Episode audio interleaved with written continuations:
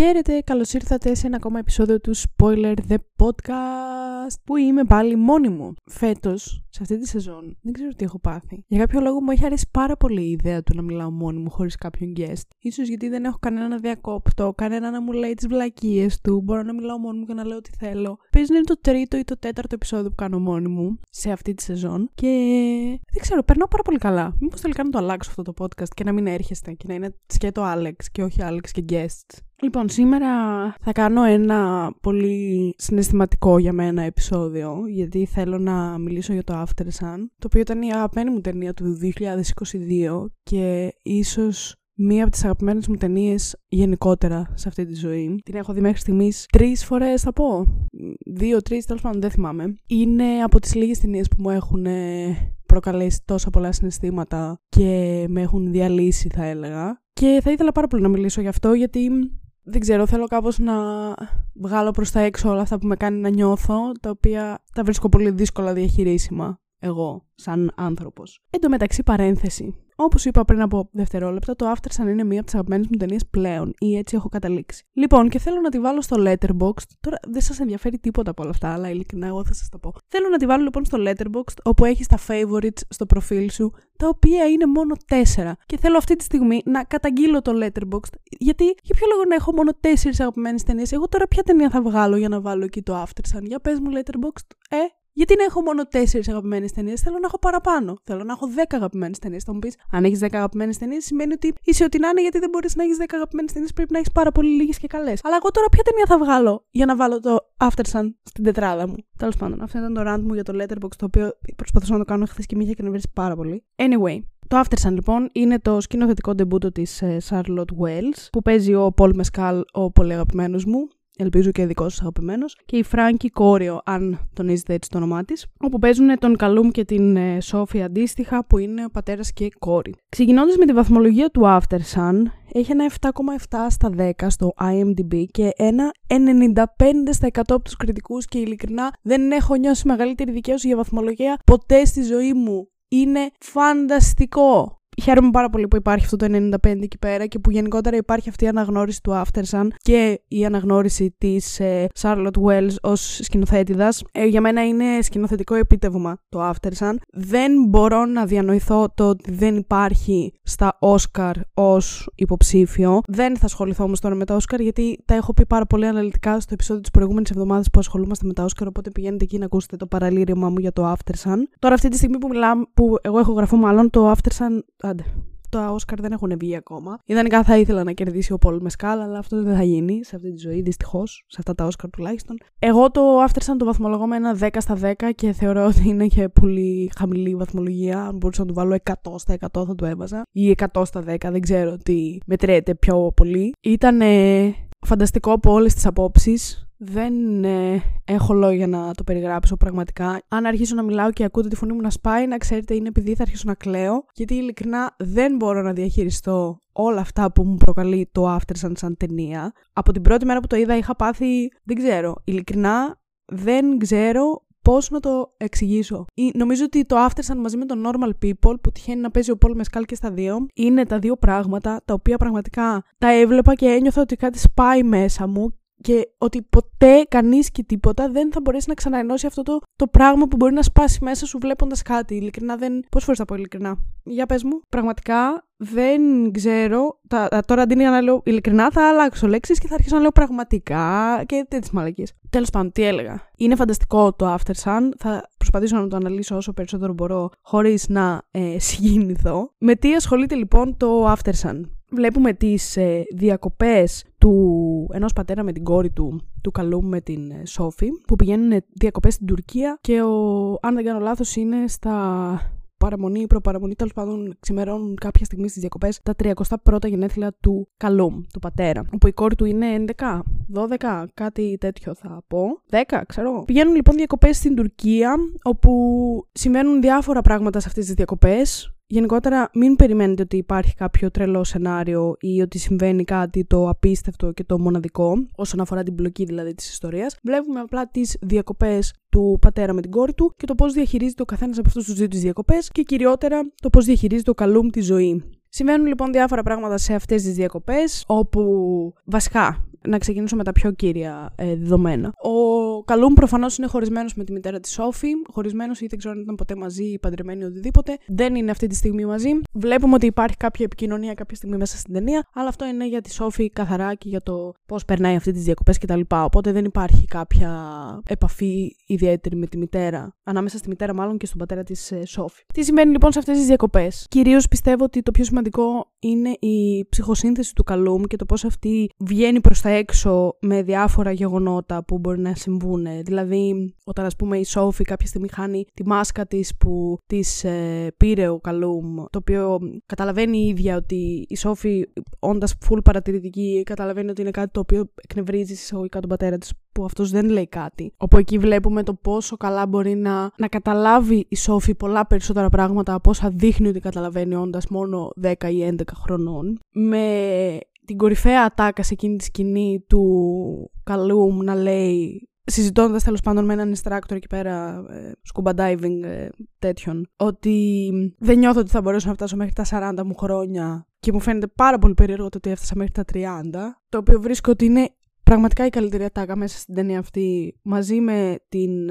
με το line αυτό της Σόφη που του λέει ότι το βρίσκω καταπληκτικό που μοιραζόμαστε τον ίδιο ουρανό. Νιώθω ότι είναι οι δύο πιο βαθιές, πιο deep τέλος πάντων, γιατί το βαθιές δεν ξέρω αν μεταφράζει σωστά αυτό που θέλω να πω. Πιο deep ατάκες μέσα στην ταινία, με την έννοια του ότι αν ταυτίζεσαι έστω και λίγο με το Aftersun, είναι τα δύο lines που θα σου μείνουν, ή τουλάχιστον εμένα μου μείνανε, ως καταθλιπτικός άνθρωπος που είμαι. Ταυτίστηκα πάρα πολύ με αυτό το line του Καλούμ, το οποίο ειλικρινά σε χτυπάει πάρα πολύ βλέποντας την ταινία και ζώντας όλα αυτά τα περιστατικά που ζει ο Καλούμ σε αυτή την ταινία. Νιώθω ότι είναι ένα πραγματικά κρύο ντουζ για το πώς προχωράει η ζωή και το πώς εσύ πρέπει να διαχειρίζεσαι τη ζωή, το οποίο αντιλαμβάνομαι ότι μπορεί να μην είναι το ίδιο για όλους και μπορεί να μην το εκλαμβάνουν όλοι με τον ίδιο τρόπο ή μπορεί να μην αγγίζει όλους τους ανθρώπους με τον ίδιο τρόπο.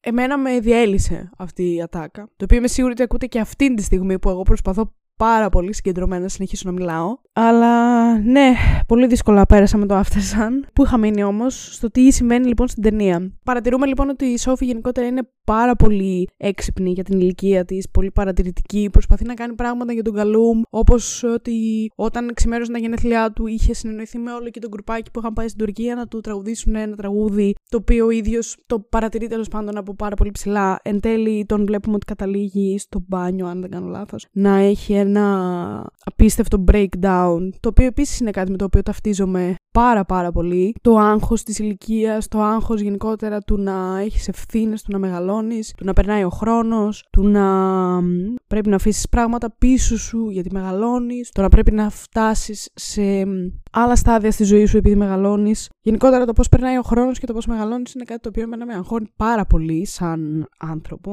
και νομίζω ότι γι' αυτό το λόγο, και γι' αυτό το λόγο μάλλον και για το στοιχείο της κατάθλιψης που υπήρχε, νιώθω ότι με άγγιξε πολύ περισσότερο από όσο θα με άγγιζε αν ήμουν λίγο πιο μη αγχώδης άνθρωπος, ίσως. Συνεχίζοντας λοιπόν, μας δείχνει γενικότερα το πώς περνάει ο Καλούμ με τη Σόφη σε αυτές τις διακοπές, με διάφορους τρόπους, το τι κάνουν για να διασκεδάσουν, το τι τραγουδάν καραόκε κτλ. Έχει διάφορες ωραίες σκηνές μεταξύ τους. Παράλληλα, βλέπουμε ότι όλες τις διακοπές τις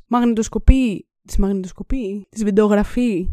Δεν ξέρω τι λέξη ψάχνω. Της βγάζει βίντεο, τέλος πάντων, η Σόφη με μία κάμερα που έχει, όπου κατά τη διάρκεια που εμείς βλέπουμε αυτές τις διακοπές, κάποια πλάνα τα βλέπουμε κανονικά, συσσαγωγικά, κάποια πλάνα τα βλέπουμε μέσα από την κάμερα της Σόφη, το οποίο μας εξηγείται στο τέλος, διότι στο τέλος βλέπουμε την ενήλικη Σόφη, στην ίδια ηλικία με τον Καλούμ που είναι στα 31 της, να αναπολύει αυτές τις διακοπές και να βλέπει όλα αυτά τα βιντεάκια που είχε βγάλει, επειδή νιώθει ότι είναι η ίδια πολύ κοντά στην ηλικία του πατέρα της. Τέλος πάντων, θα φτάσουμε σε αυτό σε λίγο. Η τελευταία σκηνή που βλέπουμε στις διακοπές του Καλούμ με τη Σόφη είναι ο χορός που έχουν μεταξύ τους με το Under Pressure και η τελευταία αγκαλιά που κάνουν, τέλος πάντων, το οποίο επίσης θεωρώ ότι είναι η δεύτερη top σκηνή αυτής της ταινίας. Υπερβολικά συγκινητική και υπερβολικά συναισθηματική για πολλούς λόγους, διότι βλέπεις το πόσο πραγματικά πίεση μπορεί να νιώθει ο Καλούμ και το ότι παίζει αυτό το τραγούδι από πίσω στη συγκεκριμένη εκδοχή που παίζει, η οποία ταιριάζει πάρα πολύ καλά με την σκηνή που βλέπουμε, όπου παράλληλα σε όλη την ταινία υπάρχουν συγκεκριμένες σκηνές που διακόπτουν την ταινία και εμείς βλέπουμε τον Καλούμ να χορεύει σε ένα τύπου rave party με με strobe lights, ας πούμε, που αναβοσβήνουν συνέχεια, όπου εκεί που παίζει το under pressure αλλάζει συνεχώς η σκηνή και ενώ από τη μία βλέπουμε τον Καλούμ με τη Σόφη μικρή να χορεύουν στο under pressure, ταυτόχρονα βλέπουμε τον Καλούμ να είναι μέσα σε αυτό το rave, στο οποίο η μεγάλη Σόφη προσπαθεί να τον φτάσει κάπως, όπου εν τέλει τον φτάνει, αλλά δεν καταφέρνει μάλλον να τον αγκαλιάσει για δευτερόλεπτα και αυτός πάλι φεύγει από την αγκαλιά της, το οποίο για μένα είναι μια φανταστική μεταφορά της κατάθλιψης.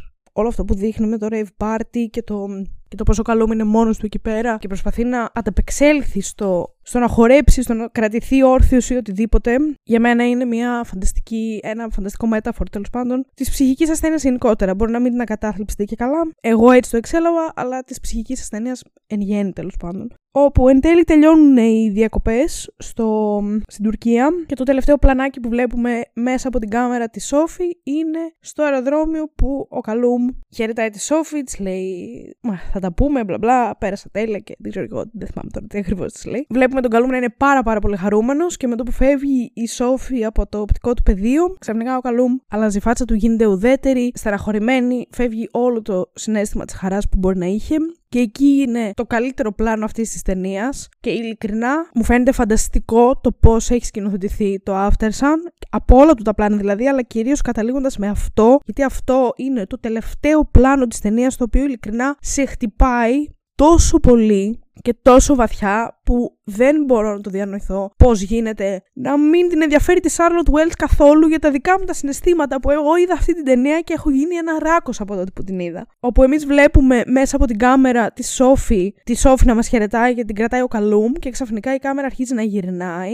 Αλλάζει το περιβάλλον τελείως. Εκεί γίνεται η αποκάλυψη ότι βλέπουμε τη μεγάλη Σόφη να βλέπει αυτά τα πλάνα των διακοπών, όπου στον τοίχο υπάρχει και το χαλί που αγόρασε ο μπαμπάς της από την Τουρκία. Και ξαναγυρνάει η κάμερα σε αυτό το 300, στο πλάνο των 360 μοιρών τέλος πάντων, όπου ξαναβλέπουμε τον Καλούμ αυτή τη φορά να κρατάει την κάμερα, όπου έχει αλλάξει τελείως η φάτσα του και έχει φύγει όλη αυτή η χαρά και είναι μια ουδέτερη φάτσα, ο οποίος κλείνει την κάμερα και φεύγει προς τα πίσω και μπαίνει μέσα στο rave party, το οποίο εμείς βλέπαμε σε όλη την ταινία να βρίσκεται εκεί πέρα, που για μένα συμβολίζει την κατάθλιψη. Και έτσι τελειώνει η ταινία και εκεί παίζει και ένα φανταστικό τραγούδι το οποίο λέγεται One Without, σε περίπτωση που θέλετε να ακούσετε το soundtrack. Και έτσι λοιπόν τελειώνει η ταινία και σε αφήνει πραγματικά με full αναπάντητα ερωτήματα και με full κλάμα. Σίγουρα το έχετε καταλάβει, αλλά δεν μπορώ εγώ να συγκρατηθώ αυτή τη στιγμή. Προσπαθώ πάρα πολύ να μην αρχίσω να κλαίω. Δεν ξέρω, πραγματικά εμένα με σόκαρε πολύ αυτή η ταινία, με άφησε με αναπάντητα ερωτήματα και δεν ξέρω τι συνέβη στον Καλούμ. Στο δικό μου το μυαλό, ίσως επειδή εγώ είμαι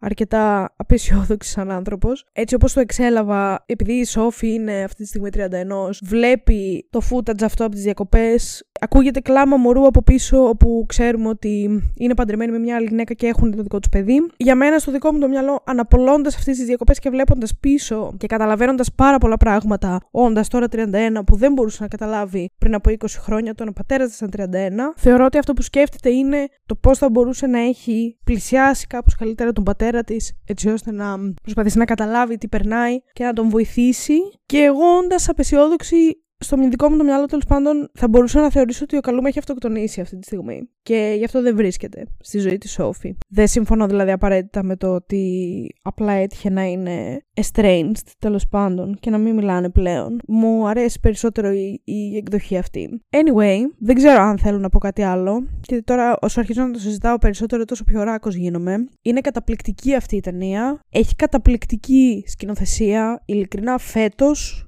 δεν πιστεύω ότι υπάρχει καλύτερη σκηνοθεσία από αυτή του Aftersun. Έχει κάτι πλάνα που είναι ειλικρινά, μου κάνει πραγματικά πολύ εντύπωση που είναι ντεμπούτο της Charlotte Wells και ότι η ίδια δεν έχει τόσο μεγάλη εμπειρία στο directing μεγάλου μήκους ταινιών. Γιατί ειλικρινά έχει κάποια πλάνα τα οποία είναι φανταστικά. Έχει γωνίες στα πλάνα που ειλικρινά δεν τις βλέπεις αυτή τη στιγμή από πολύ μεγαλύτερα ονόματα σκηνοθετών. Και θα το πω αυτή τη στιγμή, θεωρώ ότι το Aftersun έχει πολύ καλύτερο directing από αυτό του Fableman, του Spielberg, και εσείς μπορείτε να λέτε ό,τι θέλετε. Εκεί που στέκεται ο Καλούμ πάνω στο κάγκελο του μπαλκονιού και τον παίρνει η κάμερα από κάτω. Εκεί που γίνεται το 360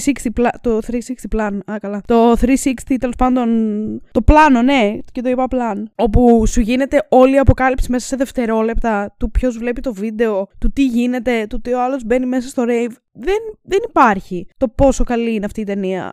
το πόσο καλά σκηνοθετημένη είναι. Μου φαίνεται εξαιρετική αδικία του ότι δεν βρίσκεται στα Oscar ως Best Director. Τέλος πάντων, είπα ότι δεν θα μιλήσω για τα Oscar, αρκετά έχω μιλήσει. Είναι φανταστική. Το Aftersun είναι το καλύτερο πράγμα που είδα φέτος. Μακάρι να μπορούσα να δω περισσότερα πράγματα σαν γι' αυτό. Είναι η καλύτερη ταινία που είδα πέρσι. Είναι από τις καλύτερες ταινίες που έχω δει στη ζωή μου και έχω δει πάρα πολλές ταινίες. Δεν ξέρω με ποια να τη... να ορίστε, βοηθήστε με εσείς. Λοιπόν, ποιες είναι οι 4 αγαπημένες μου ταινίες στο Letterboxd? Ας πούμε, λέω κάτι πιο ευχάριστο για να σταματήσω να κλαίω. Λοιπόν, ποιες είναι οι 4 πιο αγαπημένες μου ταινίες στο Letterboxd? Αρχικά είναι το Eternal Sunshine of the Spotless Mind. Ωραία. Πρώτα απ' όλα είναι αυτό. Κατά δεύτερον, έχω μια ταινία η οποία δεν ξέρω αν θα την ξέρετε ή αν είναι ιδιαίτερα γνωστή. Λέγεται Like Crazy. Ιδιαίτερα γνωστή βασικά δεν είναι. Εγώ την είχα δει κάποτε και για κάποιο λόγο με είχε επίσης αγγίξει για κάποιο λόγο. Την είχα δει σε μια πολύ συγκεκριμένη περίοδο της ζωής μου που οτιδήποτε τέτοιο και να έβλεπα θα με άγγιζε πάρα πολύ. Δεν είναι καμιά υπερτενία, άρα δεν ξέρω κι εγώ τι. Εμένα όμως με έχει αγγίξει για διάφορους λόγους πάρα πολύ και είναι από τις αγαπημένες μου ταινίες και την έχω μέσα στην καρδιά μου. Οπότε Eternal Sunshine of the Spotless Mind και το Like Crazy δεν μπορούν να φύγουν από εδώ. Στην τρίτη θέση βρίσκεται η Winona του Αλέξανδρου Βούλγαρη, του The Boy, την οποία την είχα δει πριν από 1 ή 2 χρόνια. Την ξανέδα και πρόσφατα εντωμεταξύ γιατί την έπαιζε στην ΕΡΤ. Μου είχε αρέσει πάρα πολύ, ρε παιδιά. Την έχω και αυτή μέσα στην καρδιά μου, αλλά ίσως αυτή θα έφευγε για να μπει το Aftersun.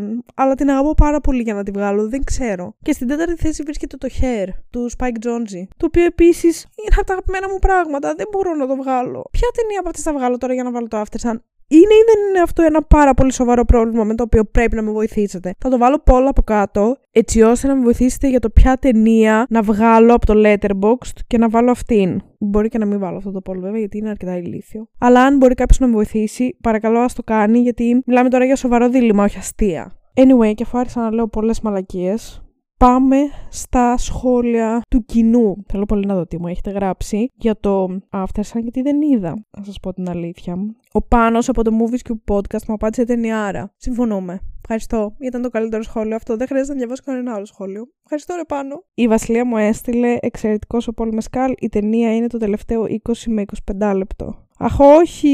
Σεναριακά πιστεύω θα μπορούσε να εμβαθύνει περισσότερο. Σίγουρα αξίζει να τη δει κάποιος. Θα διαφωνήσω. Θα διαφωνήσω και δεν θεωρώ ότι είναι το τελευταίο 20 λεπτό με 25 λεπτό. Νομίζω ότι είναι ολόκληρη. Έχει στοιχεία παντού που πρέπει να τα δεις και σε βοηθάνε να καταλάβεις πράγματα από το τελευταίο 20 λεπτό, 25 λεπτό. Ούτε πιστεύω ότι θα μπορούσε να εμβαθύνει περισσότερο. Για μένα είχε εμβαθύνει εξαιρετικά πάρα πολύ. Προφανώς αφήνοντας και πράγματα πάνω σε σένα για να τα εμβαθύνεις μόνος σου, να τα καταλάβεις. Γιατί όταν πρόκειται για μια ταινία που έχει να κάνει με ψυχικό.